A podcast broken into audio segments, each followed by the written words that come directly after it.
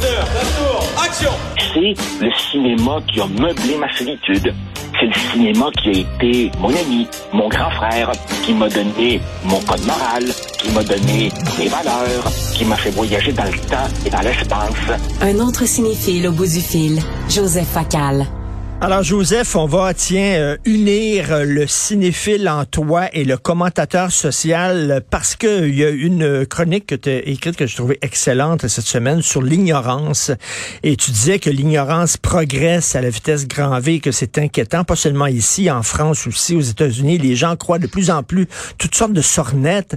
Et tu disais il faut lutter contre ce retour de l'obscurantisme. Et je me disais en te lisant une des meilleures façons de lutter contre l'ignorance c'est par le cinéma.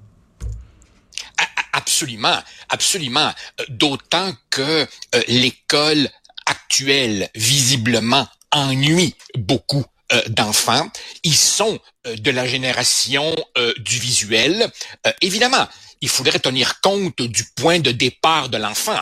Est-ce qu'il est simplement enfermé dans ses petites stories sur son cellulaire? Est-ce qu'il est enfermé dans l'univers Marvel? Ou est-ce qu'il a déjà une certaine ouverture? Mais oui, effectivement, je pense que le cinéma pourrait réussir à ébranler leurs certitudes, les sortir de leur zone de confort, tout en permettant aussi de construire une certaine fondation morale.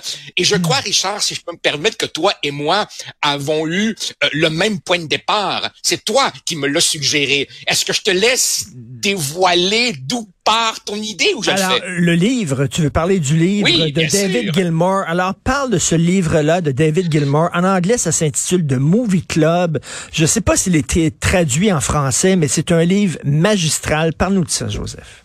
Écoute, Richard, euh, je suis un peu gêné parce que j'ai lu ce livre sur ta recommandation. Alors voici, David Gilmour, euh, on parle pas ici du guitariste de Pink Floyd, on, parle, de l'ancien critique de cinéma de Radio-Canada anglais, du temps où Radio-Canada anglais présentait de vrais grands films.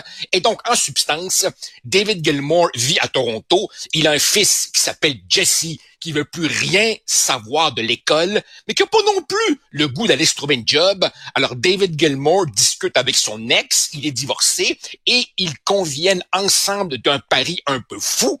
Il dit à son fils, Jesse, je t'oblige pas d'aller à l'école, je t'oblige pas à te trouver un job, je t'impose deux choses. Un, pas de drogue, et deux, on va tous les deux regarder trois films par semaine que je choisirait. Et il garde le contact avec son fils et l'initie au cinéma et excuse-moi le cliché, le ramène un peu dans le droit chemin avec le cinéma. Et utilise le cinéma pour des leçons de morale en disant, regarde, tu vas apprendre des choses de la vie par le, par le, cinéma. Et moi, ce film-là, ce livre-là m'a extrêmement touché. Et là, bon, on tombe dans l'exercice. Euh, quel, quel film on montrerait à, à, nos enfants, à des enfants, pour leur apprendre des choses sur la vie? Je vais commencer, OK? Alors, euh, on, on a parlé de ce film-là à de nombreuses reprises et j'en parle encore aujourd'hui. High Noon, un western qui, ah euh, en français, c'est le train euh, sifflera trois fois. L'histoire, bon, c'est un petit village. Il y a des bandits qui, dans quelques heures, vont se pointer dans le village, vont foutre le bordel. Le shérif veut ameuter le village en disant, faut se mettre tout ensemble pour lutter contre ces bandits-là. Personne veut euh, participer à la lutte. Il se retrouve seul. Deux leçons là-dedans. Leçon de courage incroyable. C'est pas parce que les gens sont unanimes autour d'une idée qu'ils ont raison. Tu peux être tout seul et toi avoir raison. C'est important de penser à contre-courant, euh, de, d'être fidèle à tes principes, même si tout le monde les dénonce. Et deuxièmement, la leçon importante là-dedans, Joseph, c'est que ne surestime pas les gens autour de toi. Ils risquent de te décevoir. Et ça, c'est important. On apprend ça en vieillissant. On pense que les gens sont gentils, sont courageux, sont fins, puis tout ça, mais sais-tu quoi? La plupart des gens sont petits, pleutres et lâches. Et c'est ça que ça te dit, ce film-là. Richard, c'est drôle que tu dis ça, petit pleutre et lâche, parce que dans ma chronique d'aujourd'hui, qui risque d'être publiée demain, je parle des problèmes de liberté d'expression dans le monde universitaire, et je dis qu'au bout du compte, tout part d'un manque de courage. Alors évidemment, euh, euh, si on veut si on veut utiliser le cinéma pour éduquer nos enfants, la question devient à ce moment-là, quel film? Quel film? Et le danger, serait justement d'éviter le prêchi-prêcha. Il y a beaucoup de prêchi-prêcha dans le cinéma contemporain. Par exemple, le gentil noir qui fait cheminer le blanc un peu borné, le sympathique immigrant maghrébin qui redonne joie de vivre à la bourgeoise coincée, ou évidemment l'avocat chevalier qui combat la méchante multinationale polluante. Non, non, il faut des films, si tu veux, moins archétypiques que cela. Et moi, j'ai quelques propositions. Ben, vas-y avec une proposition. Vas-y avec une. Avec et, On, on va alterner, tiens, entre toi et moi. Ben, ben, ben, tout, ben, tout, simplement, euh, notre film fétiche à toi et à moi et à toute une génération d'hommes, le parrain, ça peut être le 1, le 2, le 3, je te laisse choisir. On écoute, on écoute un extrait, je crois c'est du 2 ou euh, on écoute un extrait du parrain 1. I must say no to you. And I'll give you my reasons. It's true, I have a lot of friends in politics. But they wouldn't be friendly very long if they knew my business was drugs instead of gambling, which they regard as a, a harmless vice. But drugs is a dirty business. Oh, don't Corleone. It, make, it doesn't make any difference to me what a man does for a living, you understand? But uh, your business is... Uh, Don Corleone qui explique à Solodio pourquoi il ne veut pas euh, s'impliquer dans le trafic de dope. Euh, je l'ai dit souvent, euh, le parrain, c'est mon Coran, c'est ma Bible. Tout ce que j'apprends sur la vie se retrouve dans le parrain. Et dans, et dans ce même extrait, si on poursuit 30 secondes, le fils aîné de Vito, Sonny, s'ouvre la trappe au moment où il devrait se taire, et après ça, Vito lui dit, ne montre jamais les divisions de la famille en public, jamais. Alors évidemment, c'est une, c'est une série de leçons de vie sur le bien, le mal, et comme tu dis, la magie de ce film, c'est qu'il est porteur d'un véritable code moral alors qu'en fait, ça se passe dans un milieu de bandits et de crapules. D'où une autre leçon de vie, Richard, la complexité de l'être humain, qui n'est ni entièrement bon, ni entièrement mauvais, fait de toute une série de zones d'ombre. C'est le film le plus extraordinaire sur la famille, sur, sur l'ambiguïté de l'être humain. Et par exemple, par exemple, tu dis euh, que ce film est porteur de leçons de vie. Ben justement, rappelle-toi de Le Parrain 3, à un moment donné, Michael dit euh, au, cardinal, euh, Friends and money, like oil and water. Ça ne se mélange pas. Eh ben moi, tu vois, j'ai toujours refusé des deals d'argent avec mes plus proches amis ou avec des membres de ma famille parce que ça pourrait mettre en danger des relations amicales ou, ou, familiales. Et bien entendu, écoute, Richard, je me couche, je me couche et chaque nuit, je me répète ces répliques célèbres, leave the gun, take the cannoli. quand, et, et, le parrain qui dit, on, on ne veut pas être notre père, et on finit par devenir notre père. Euh, L'importance de la famille, la façon dont tu été élevé va à un moment donné orienter ta vie, le chemin que tu vas prendre dans la vie. C'est un film extraordinaire, une tragédie grecque. Écoute, un des films que je montrerai à, à, mes enfants, c'est Danton d'Andrzej Wajda, le cinéaste polonais. Euh, un film sur la Révolution française, mais Vajda euh, mais euh, confronte deux figures emblématiques de la Révolution française, Robespierre et Danton. Robespierre, c'est le dogmatique. C'est le gars qui a une idée, là, puis lui, il passerait tout le monde la guillotine, puis il est sec, il est net, il est fret, là, puis euh, euh, il boit pas de vin, euh, il y a pas de femme dans sa vie, c'est rien que les idées. Danton face à lui qui est pour la révolution, mais qui prend l'homme tel qu'il est, puis lui c'est un bon vivant, puis etc., puis il est moins dogmatique. C'est le meilleur film pour montrer aux jeunes les dangers du dogmatisme. C'est bien d'avoir une idée, mais il faut que tu restes humain et appliquer ton idée là, comme si, là, euh, sans aucun jugement, c'est euh, le chemin le plus court vers l'enfer. Je vous Et, et, et, et dans un contexte comme celui où on vit en ce moment, où on ne cesse de se gargariser de liberté, en autant, évidemment, que c'est notre liberté à nous. La liberté des autres, quand elle nous dérange, on a un petit plus de misère avec ça.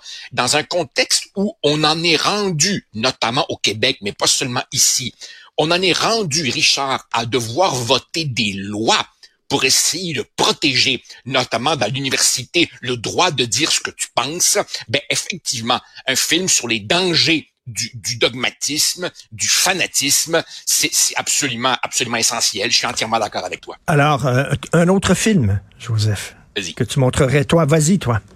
Ah, ok. Ben, écoute, moi, franchement, je t'avoue que je suis, je suis presque autant Hitchcockien que, que Kubrickien euh, euh, fini et, et, et, et je, je, veux parler un instant de psychose parce que parce que comment dire pour communiquer pour, pour, pour, pour savoir écrire, pour savoir parler, il faut connaître la grammaire, il faut connaître un certain nombre de règles de base. Et Hitchcock, au-delà du message moral, ici ce qui m'intéresse, c'est Hitchcock qui est pratiquement un des inventeurs de ce que j'appellerais la grammaire du cinéma moderne comment rendre une histoire aussi efficacement que possible. Alors évidemment, euh, si je faisais un cours de cinéma avec mes enfants, je leur montrerais tout ce qui, dans le cinéma contemporain, se trouve à l'origine chez Hitchcock. Par exemple, ce montage soit très syncopé, soit très fluide pour montrer, pour créer le climat que tu veux, ces mouvements de caméra pour montrer que le personnage est un petit peu désorienté, la musique pour créer de la tension, et aussi évidemment cette clé de base du suspense qui est de donner au spectateur une longueur d'avance sur le héros. C'est-à-dire que la fille dans la douche, elle sait pas que le maniaque vient de rentrer dans les toilettes. Nous, on le sait. tu vois? Et, et, et, quand tu vois, et quand tu vois la maîtrise étourdissante des grands artistes du septième art, là, un jeune comprendrait à quel point à la TV, c'est de la médiocrité qu'on nous balance continuellement. Une des leçons de morale de, de, de Psycho, c'est la façon dont ça a été fait. Hitchcock était au fait de sa carrière. C'est une énorme vedette. Il avait de très gros budgets et il a dit, je recommence. Comme si j'étais un petit jeune. Je vais faire un film avec presque pas d'argent en noir et blanc, euh, dans un budget très serré, un échéancier très serré. Il a, il, a, remis, il a dit, je vais me remettre en danger. Et quel beau, quelle belle leçon à donner aux gens. Il s'est remis en danger et il a révolutionné le cinéma avec ce film-là. Un autre film que je, je montrerai à mes enfants, je sais pas si tu l'as vu, Breaking Away. Alors, un ah, un film des années 70, écoute, c'est un jeune qui tripe sur le cyclisme. Il tripe sur le cyclisme, il est adolescent et il tripe sur les Italiens. Il tripe sur les Italiens. Il y a des affiches euh, des cyclistes italiens dans sa chambre et tout ça. Et à un moment donné, il participe à un tournoi de cyclisme, une course cycliste et il est contre des équipes, une équipe italienne. Il tripe au bout, il est avec ses idoles. Il se rend compte que l'équipe italienne triche, que c'est une gang de trous du cul. Et là encore, vieillir, c'est ça. C'est apprendre que tes idoles, des fois, ben, c'est des petites personnes aussi, comme toi et moi.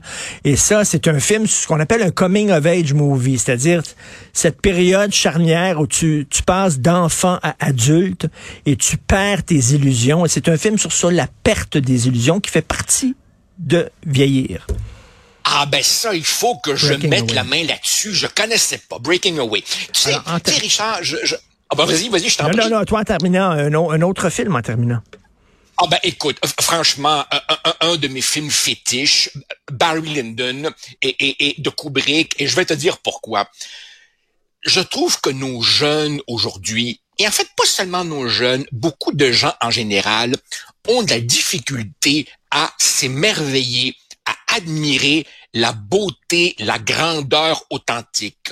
Nous, les modernes, on a du mal à reconnaître la supériorité d'autrui. On a perdu le sens de la révérence à l'endroit de ce qui nous dépasse. Et il y a chez Barry Lyndon une perfection esthétique et plastique qui pour moi est importante parce que Richard, j'entends encore mon vieux père de 88 ans, toujours vivant, qui m'a drillé dans la tête la phrase suivante. On fait les choses de notre mieux où il vaut mieux ne pas les faire. Donc, le souci du détail, la composition, l'esthétique, viser la perfection, l'obsession que je peux avoir pour les fautes orthographes quand j'en vois une dans mes chroniques, je capote, tu vois. Et Kubrick, c'était le gars qui visait la perfection. Et, on est à une époque de botchage, de bâclé, de laisser aller. Et tu présentes ce film, j'ai présenté ce film à ma fille, à ma fille, et je me suis dit, Facal, ferme ta gueule, ne dis rien, ne sois pas le guide dans un musée. Puis à la fin du film, je dis à ma fille, pi, et elle m'a répondu, je suis sans voix. Ah, wow. Sans voix.